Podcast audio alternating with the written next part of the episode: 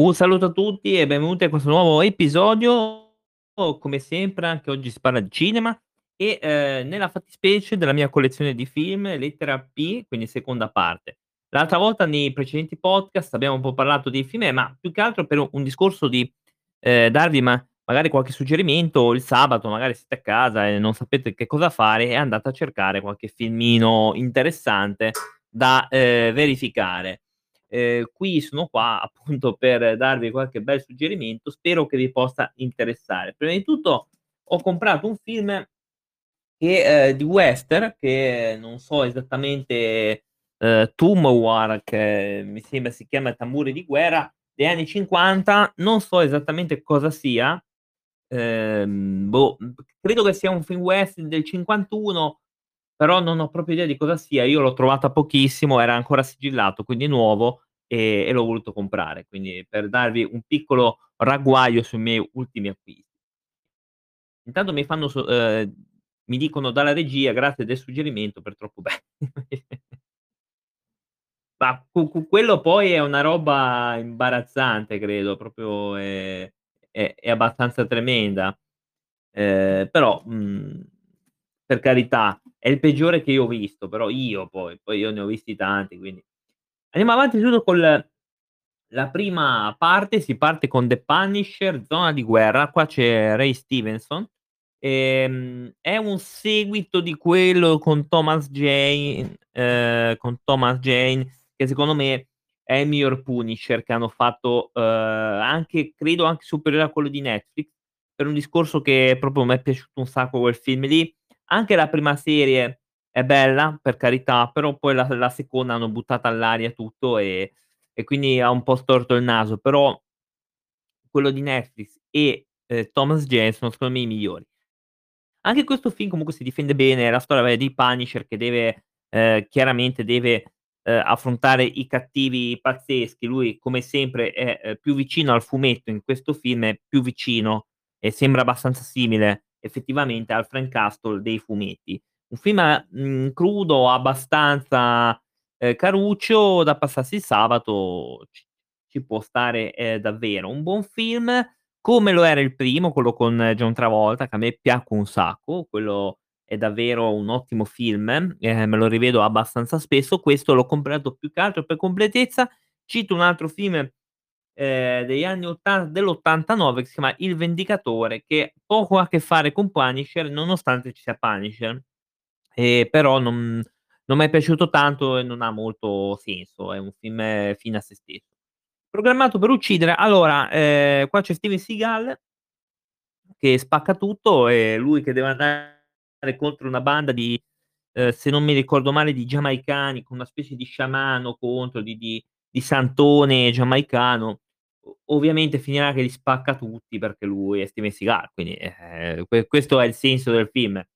Un film come sempre dove lui ha la sua parte solita, ehm, solita roba, sì va bene, è caruccio, ma nulla di di eccitante per chi è fan di Steven Seagal come me, se lo vede volentieri, invece per chi magari, ehm, non gli interessa, vede le stesse robe, sparatorie, arti marziali, ehm, mosse di aikido, gente che viene spaccata, insomma, ehm, solite con un mezzo colpo di scena a metà film, a 3/4 di film, boh, mhmm, okay, va benissimo. Quando io ho visto questo colpo di scena ho detto: "Mhmm, bah." Sono rimasto perplesso, però vabbè, ehm, tanto il il copione in tutti i film di lui è lui contro, ehm, nemici A, lui spacca tutto, finito. Questo questo vale per tutti i suoi film, non non è che cambia in base al film. Ehm, anche quando lui faceva la parte del medico in The Patriot, mi sembra, lui faceva il medico poco credibile contro questo virus invincibile, hanno dovuto per forza mettere un paio di scene dove lui spaccava tutto e, ehm, contro dei militari. Lui in teoria era un medico okay, quindi è un medico che sfonda tutti. Beh, insomma, e c'è sempre quella parte di lui che spacca, cioè questo è è una cosa abbastanza abbastanza ovvia. Comunque, ehm, cambiamo decisamente genere con Persona di Bergman, 1966. Ehm, praticamente è la storia di questa attrice che, ehm, si rifiuta di parlare dall'oggi al domani, che si chiude in se stesso, in questo mutismo. Ehm, le viene affiancata questa infermiera che comincia a raccontare le sue avventure, anche quelle molto più diciamo s ehm, scabrose, ehm, e poi ci sarà questa ehm, amicizia, questo questa intimità diciamo tra le 2, ehm, e si scambieranno un po' le loro nevrosi, ecco. Un film molto difficile, ehm, molto difficile. C'è una scena che è quella dei profili, ehm, che le 2 donne compongono, l un unico volto, ehm, è veramente forte, così come quella che la pellicola prende proprio fisicamente fuoco a proprio all'inizio, e, ehm, insomma c'è queste scene qui che hanno fatto, diciamo, la storia in certi sensi. È molto un film molto complesso, ehm, non si può spiegare, infatti non lo spiego, e e ed è proprio complesso anche nella sua ehm, nell'essere capito. Molti so che ci hanno fatto delle tesi, però anche loro non son riusciti a spiegarlo interamente.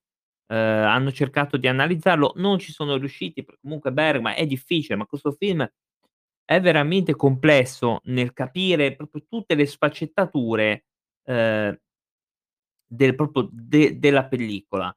Ehm, poi è tutto veramente ottimo, un film che ti attacca, che che, ehm, non ti annoi nonostante non sia leggerissimo.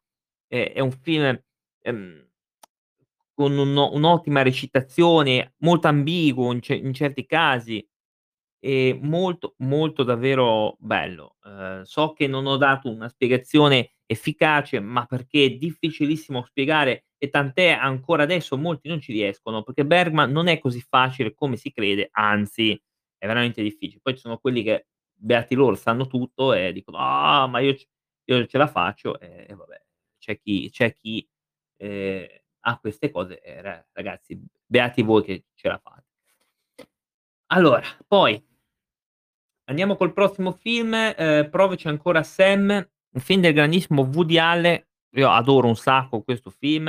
È la storia di questo Sam che ehm, che è stato diciamo piantato dalla moglie e i suoi amici cercano di ehm, di aiutarlo per trovare una compagna, lui non ci riesce, ehm, però poi ce la farà poi a un certo punto, però ci sono tutte queste nevrosi di questo Sam, ehm, insomma ehm, ci son tutte le varie incertezze del protagonista. È un film del '72, ehm, con anche Diane Keaton che poi divenne la moglie di lui.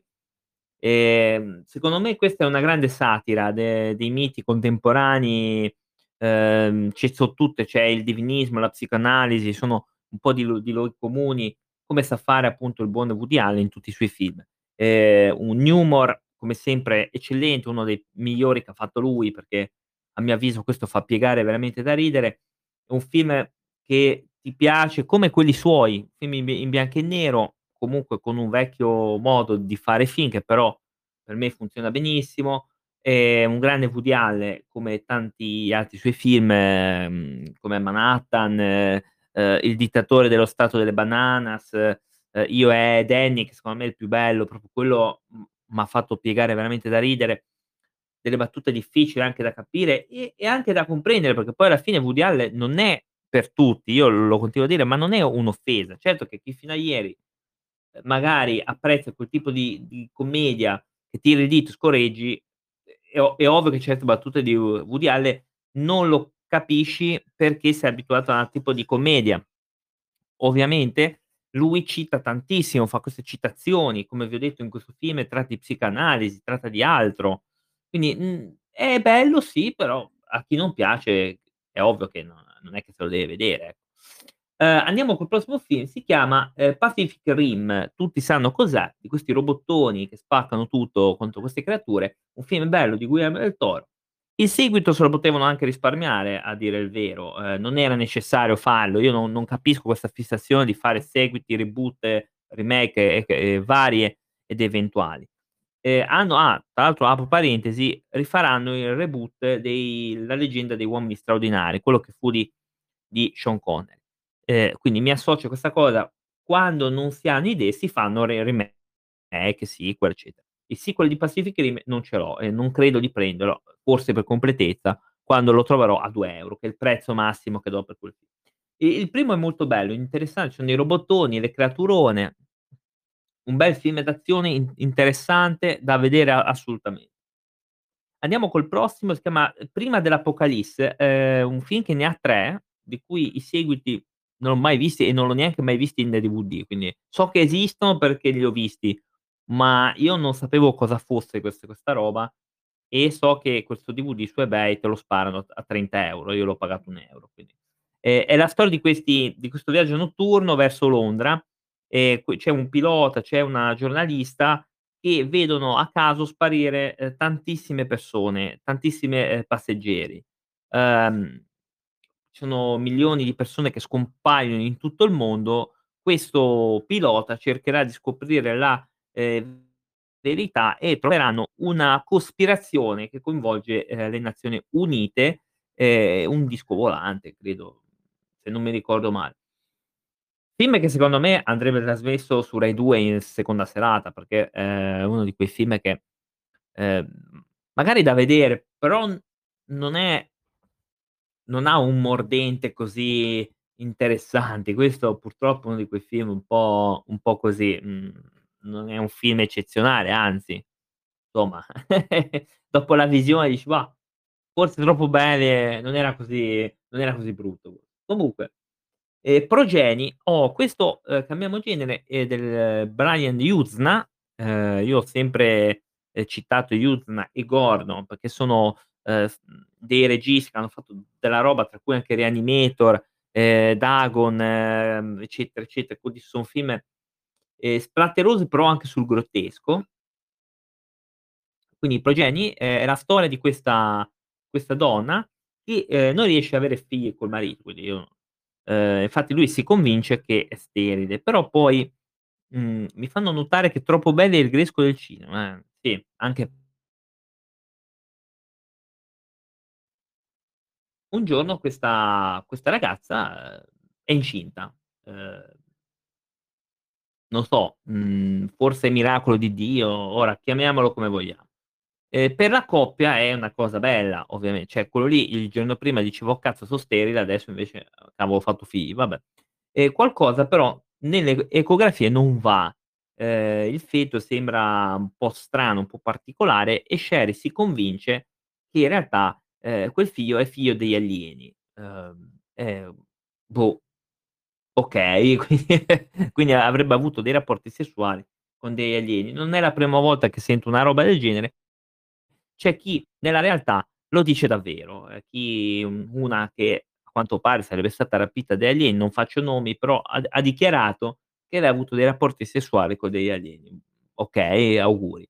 Ehm, che dire, un film alla Yuzna, è l'ultimo film suo ehm, film bis bisogna un po' che ti piace il genere un po' un po' grottesco, un po' po' così, però non è malissimo. Io ho visto delle recensioni negativissime su questo film e non non ne capisco il perché. Ehm, Platoon Platoon, ehm, film di Oliver Stone dell'86, un film di guerra, anche quello molto interessante. E la storia appunto di questo di questo qua, di questo giovane che parte volontario per la guerra e e scopre a sue spese cos'è la guerra veramente. Non è roba da fighette, ma è una roba molto brutta, molto brutta. E questo sergente ehm, conoscerà questo sergente che è è diventato un pazzo, uno che fa fuori gente, li tortura, poi conosce un altro che invece cerca di fare le cose per bene, eccet quindi ci saranno vari personaggi è un film crudo, bellissimo, uhm, forse me meno bello di Apocalypse Now, ma però comunque è veramente bello. Ehm, un film sicuramente da avere se vi piace il genere guerra del Vietnam, Platoon è per voi. Fidatevi se ve lo ve lo di Poi abbiamo ehm, ho preso un DVD, ehm, dei di Snoopy e i suoi amici, ho preso il DVD 2 e 3, mi mancava l'1, ma è fatto in 3D comunque non è che sia tutta 'sta gran cosa, perché purtroppo io sono abituati ai vecchi cartoni loro però vabbè Snoopy, Charlie Brown sono parte della nostra infanzia, quindi, ehm, l'ho preso volentieri. Mhmm, non non l'ho messo troppo in in collezione ce l'ho, ma non lo vedo sempre, anzi sono tutti i loro episodi, ehm, ripeto, però è fatto in un modo un po' più moderno e quindi anche le voci son diverse. Boh, l'ho preso però non sono convinto. Per me i migliori sono un po' quelli un po' più vecchiotti o i fumetti che sono eccezionali. I fumetti hanno una vena di cattiveria anche molto, molto velata, ehm, secondo me, mhmm, con battute abbastanza anche difficili da ehm, da capire proprio perché devi cogliere alcune citazioni, però veramente, ehm, ho adorato Snoopy e i suoi amici fin da quando ero piccolo, quindi non potevo non comprarlo. Ehm, altro film, altro regalo è Papà ho trovato un amico. Il primo film perché poi ce n'è un altro, ma o tipo Papà ho dato il mio primo bacio, che è ancora peggio di quello. Questo qua ancora è salvabile. Ehm, c'è un buonissimo cast, Jamie Lee Curtis, Danny Atroid Aykroyd, eccetera, che è quello che ha fatto anche Bruce Brother e scusate per la pronuncia oscena. C'è, ehm, Macaulay Culkin che è quello di Mamma ho perso l'aereo, tanto per capirci. Ehm, insomma un un buonissimo cast, cioè lasciate stare la la pronuncia che è scarsa, lo so.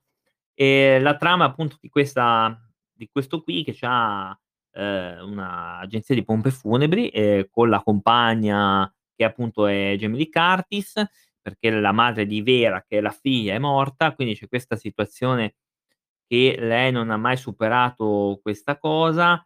Ehm, Vera, che è la ragazzina, inizierà a sperimentare cosa vuol dire, per esempio, la prima cotta verso un suo insegnante, ehm, ha un amico solo che è, uhm, questo ragazzino con gli occhiali, pieno di malattie, eccetera, eccetera, e che conosce perché sono clienti de del padre e c'è questa, ehm, dualismo tra la compagna di suo padre e lei, perché chiaramente non la riconosce come madre, co cosa, no, abbastanza normale.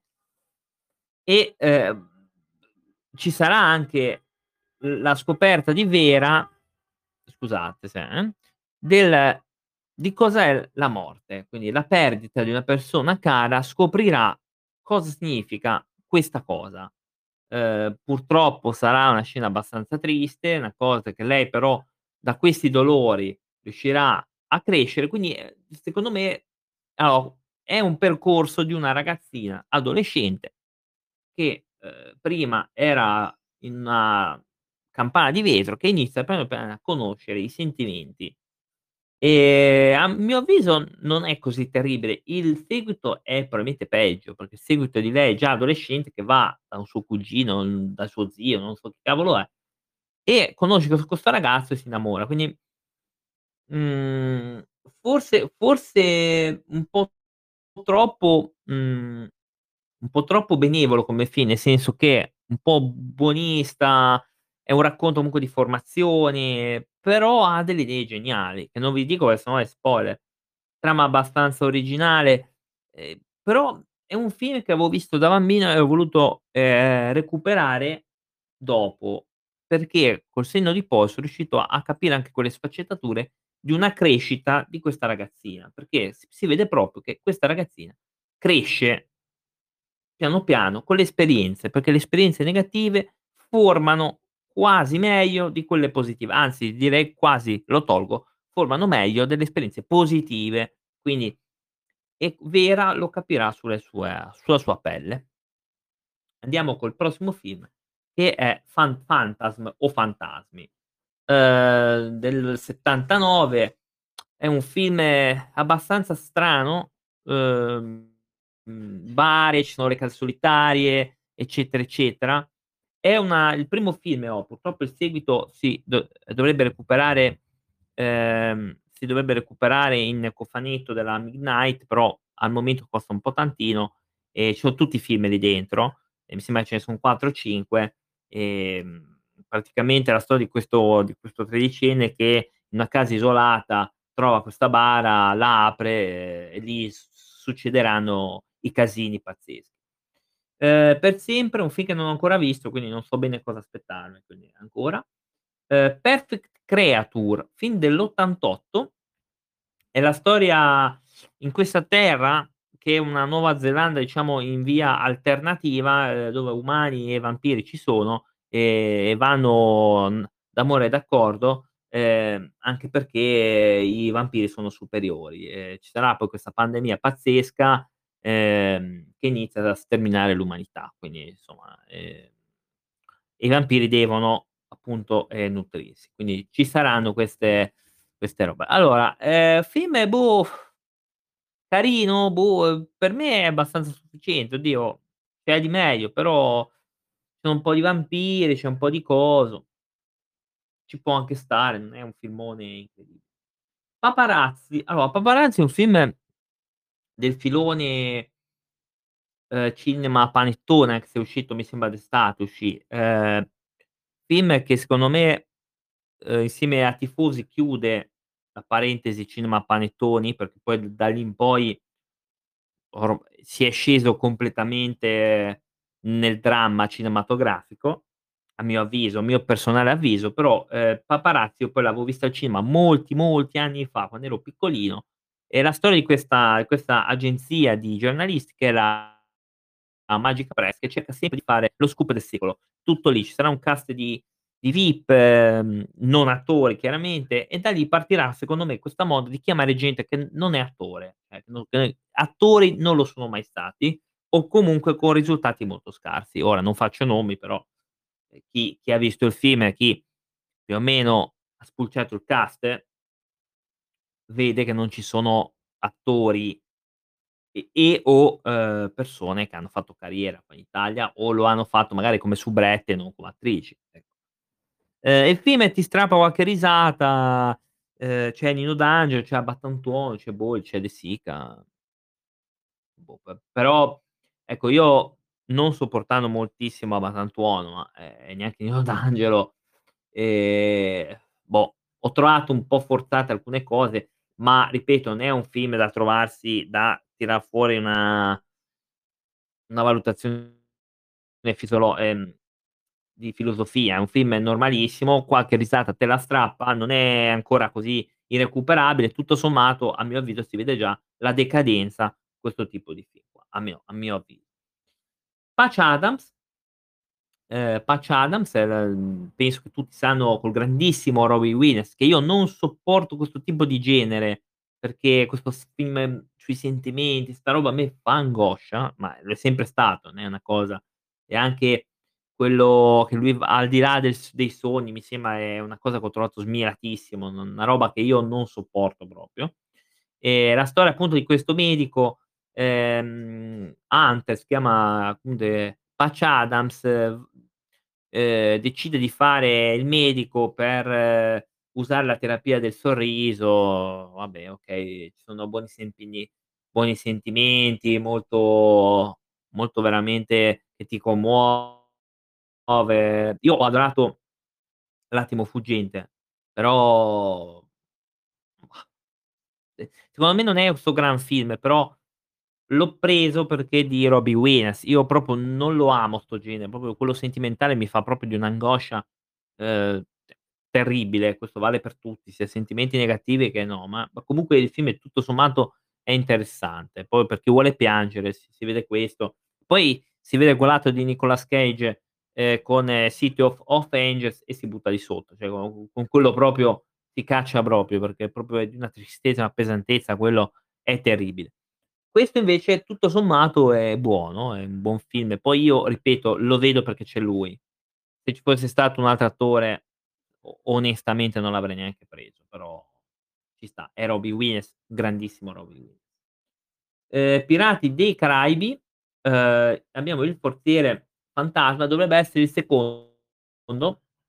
Ehm, tutto sommato il secondo l'avevo visto al cinema quando uscì, mhmm, tutto sommato non è secondo me è un film di transizione verso il terzo, quindi ha il Kraken, sì, ha Jack Sparrow, okay, è buono perché non è male, però serve per concludere il terzo, quindi a mio avviso è un film di transizione. Tutto sommato comunque si può vedere, interessante, ritorna la figura, ehm, di Barbossa.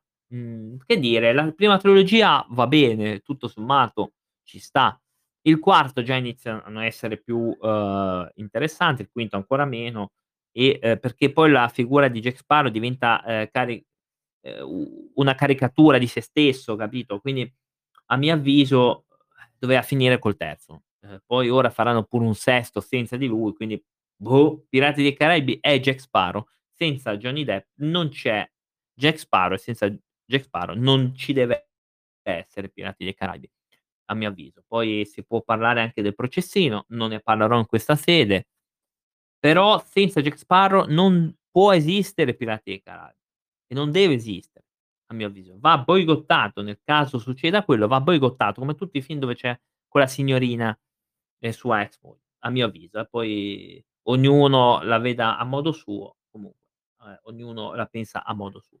Ehm, andiamo con Prince of Persia che conclude la lettera P, poi vediamo 5 minuti di andare se riusciamo a a vedere la lettera O, anche se vediamo.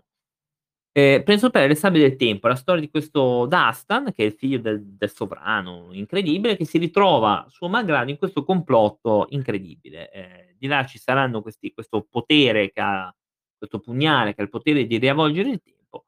Insomma, un un film, carino, interessante, sufficiente, ti passi quelle 2 orette, ma poi tutto lì. Non è 'sto granché, cioè è sufficiente. A me sinceramente non m'è neanche dispiaciuto, se devo proprio essere onesto.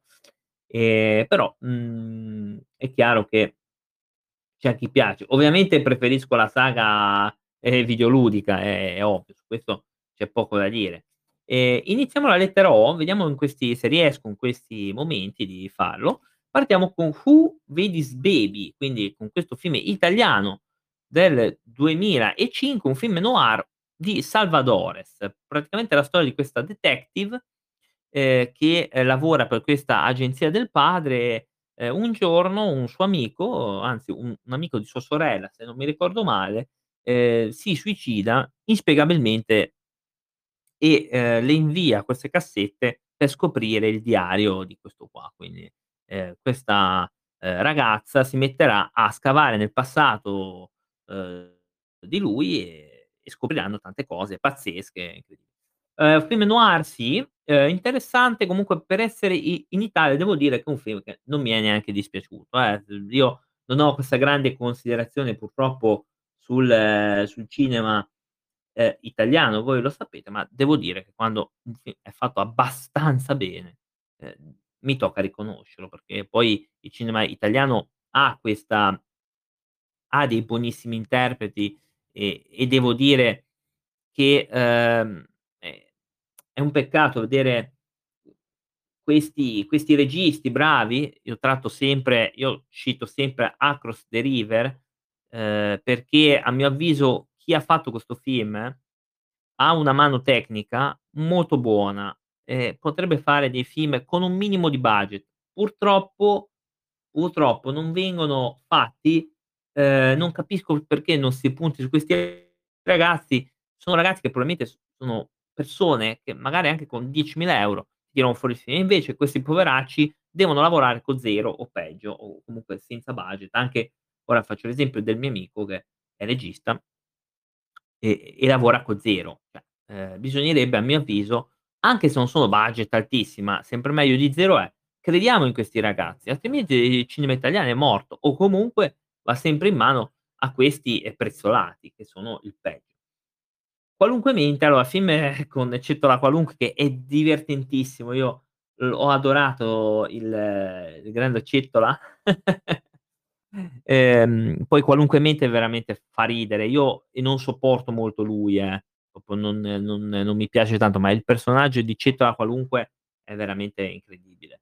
Ehm, il seguito sinceramente lo potevano anche qui se lo potevano risparmiare e tant'è invece han dovuto farlo, e vabbè questo questo purtroppo accade quando va bene un film e per forza ci devono fare ehm, ci devono fare per forza un seguito. Ehm, Quarto potere, ragazzi, uno dei film più belli, anzi il più bello della storia. Quarto potere è talmente assurdo anche raccontarlo che, ehm, fa anche difficile dirlo. Ehm, con Orso di Orson Welles, un film che io spero del '41, che io spero io spero che non hanno la vergogna di fare un remake, perché se questo fanno un remake di questo, io penso che vendo tutti i miei film e non ne voglio più neanche parlare.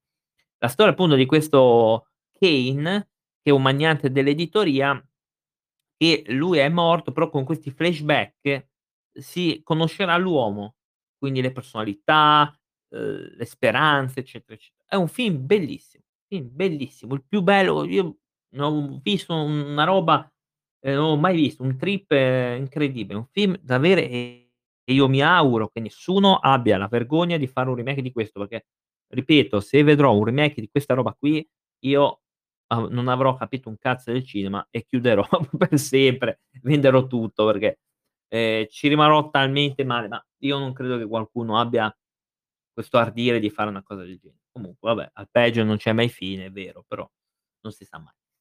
Andiamo avanti con Quella villa accanto al cimitero, un film di Lucio Fulci dell'81. La storia è questa qua: un giovane studioso viene incaricato di portare a termine alcune ricerche iniziate da un suo collega, che non mi ricordo chi sia. Ehm, questo qua deve scoprire, mhmm, anche perché all'interno di questo di que perché il collega si si uccise dopo aver ucciso la la sua assistente. L la cosa si svolge in questa villa, boh, pazzesca, eccetera, eccetera. E, qui in questa villa venivano fatti degli esperimenti umani, m molto brutti, che non posso neanche raccontare se no è ban, eh, anche da qui è ban. Ehm, quindi come certi medici di un certo periodo storico, e paese europeo va, tanto per intenderci. Comunque, questo film allora è splatterosissimo, e effetti speciali pazzeschi, è un film amato da molti registi oltreoceano e, ehm, un film di una crudezza, ehm, incredibile. È un film del maestro Fulci che anche qui, in molti casi ha lavorato con pochissimo budget, tirando fuori delle cose incredibili, incredibili. Cioè, io io spero che anche voi lo possiate anche vedere perché, ehm, Quella villa accanto al cimitero di di Lucio Fulci è incredibile, irrinunciabile per chi ama l'horror. Andiamo avanti. Qualcuno volò sul nido del cucullo, uhm, premio Oscar anche se non mi ricordo male di Jack Nicholson, un film eccezionale, un film eccezionale. Ehm, è la storia di questo McCarthy o Murphy, eccetera, che viene arrestato per piccoli reati, viene rinchiuso in una clinica, ehm, psichiatrica, ehm, e tente ehm, ovviamente lui si fingerà pazzo per tentare di uscire. Qua conoscerà altri altri ehm, però lui è è un anticonformista. Ehm, lui, cercherà sempre di rimanere se stesso e di non farsi assorbire da questa clinica perché è veramente incredibile. Ehm, un Nicholson che, ehm, veramente è sopra le righe, una recitazione perfetta, un film bellissimo, un finale crudissimo. Ehm, qua si toccano i sentimenti, si toccano l'emotività. Si ci ci si chiede se veramente è utile queste cliniche, psichiatriche, ci si chiede se davvero servono e se il trattamento all'interno di queste cliniche sia controproducente in realtà e non a favore dei pazienti. Almeno io ho visto ho vi ci ho visto questo messaggio, tratto da un romanzo, ehm, il film vinse 5 premi Oscar, film e regia, Nicholson e la Fleischer come protagonisti e la sceneggiatura. Un capolavoro. Ehm, una similitudine anche tra la società e la clinica, che non è poi tanto diversa effettivamente dall'esterno. Quindi io un un film pazzesco da avere assolutamente in questa in ehm, in questo contesto di una collezio Prossimo film di Castellani, si chiama Questi fantasmi, ehm, un film con, ehm, Sofia Loren e Vittorio Gassman. La storia è di lui che crede ai fantasmi, ma, ehm, l'amante della moglie esiste, quindi lui è pure cornuto. Ehm, con un piccolo trucco riuscirà comunque verrà spiegata questa cosa. Ehm, oddio, è è una piccolo remake, diciamo adattamento alla commedia di Edoardo De Filippi, se non mi ricordo male, eh, non mi ricordo l'anno, forse anni '50, boh, forse 54 forse. È un film divertente, comunque non è che ti lascia lì. Probabilmente la prima mezz'ora un po' un po' sbadiglia, però poi comunque procede abbastanza bene. Un film divertente, italiano, uhm, con una grandissima Sofia Loren in forma e un ottimo Vittorio Gassman. Film assolutamente da ve Prossimo e penultimo film di oggi Quei bravi ragazzi del 90 is il g del grandissimo Scorsese, abbiamo Joe Pesci, De De Niro, Frank Silvero, abbiamo un sacco di gente pazzesca. È la storia di questo Harry che, uhm, ti spiega da quando è ragazzino fino a al boss.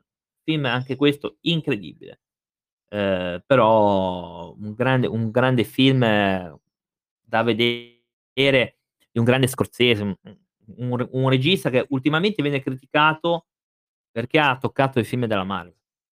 Cioè pazzesca 'sta cosa, eh. Poi gli han detto: "Ah, ma lui è geloso che non l'hanno mai chiamato a fare s ehm, supereroi." Ma lui non vuole fa' 'sta roba. Cioè e e e mi dispiace quell'anno lì che c'è stato gli Oscar, che il suo film Irishman ehm, scusate per la pronuncia, non ha vinto nulla, solo perché era della Netflix. Cioè come come si capisce, gli Oscar sono molto politici e ci sono dei delle cose interne che noi non sappiamo, ma era ovvio che non vincesse. È una vergogna perché quel film è bellissimo, però vabbè. Ultimo film è Quelli della calibro 38 di Massimo Dallamano. Allora, l'anno non me lo ricordo bene, mi sembra mi sembra s 76, ehm, genere poliziesco, solite quelli della polizia, no, c'era quel filone poliziesco molto crudo tra l'altro, perché alcuni film sono ve veramente crudi. Quelli della polizia si incazza, la polizia spara, ehm, la polizia mi picchia, insomma quelle quel filone che andò molto negli anni '70, tra cui anche Di Leo c'aveva fatto dei film veramente crudissimi della polizia. Ehm, la storia di questo Vanni, ehm, della polizia di Torino che, ehm, vuole affrontare questo marsigliese che ha ucciso sua moglie. Da là, ehm, metterà su una task force di di poliziotti cazzuti che si chiameranno quelli della calibro 38 perché gli verrà data in in dotazione la calibro 38, quindi per ovvi motivi. Ehm, un film, oddio, interessante, un po' scontatino, però abbastanza ben fatto. Mi so' anche divertito, se devo essere, ehm, onesto, ci sta. Mhmm, non è forse il migliore? Boh, comunque a me è piaciuto un sacco, Quelli della calibro 38, scorre, un film geniale per molti versi. Vi consiglio assolutamente di di reperire. Quindi andiamo subito a vedere il piccolo recap e poi vi vi lascio andare con anzi anzi grazie ancora per la pazienza che avete dimostrato, ehm, per tu per seguirci sempre su anche su Twitch e su Elisir Podcast. Allora, primo, ehm, Persona di Bergman, da avere assolutamente. Provaci ancora Sam, Pacific Rim, mhmm, Platoon chiaramente sì. Phantasm direi di sì. Uhm, Patch Adams so solo se vi piace il buon ehm, il buon come si chiama, Robin Williams. Uhm, direi anche un po' Pirati dei Caraibi. Quarto Potere ovviamente sì, perché se no non non ha senso proprio l'esistenza. Qualcuno volò sul nido del cucullo, Quella villa accanto al cimitero. Io consiglierei anche, ehm, Quei bravi ragazzi e Quelli della calibro 38. Io consiglierei questi perché sono, ehm, probabilmente i migliori che ho parlato oggi.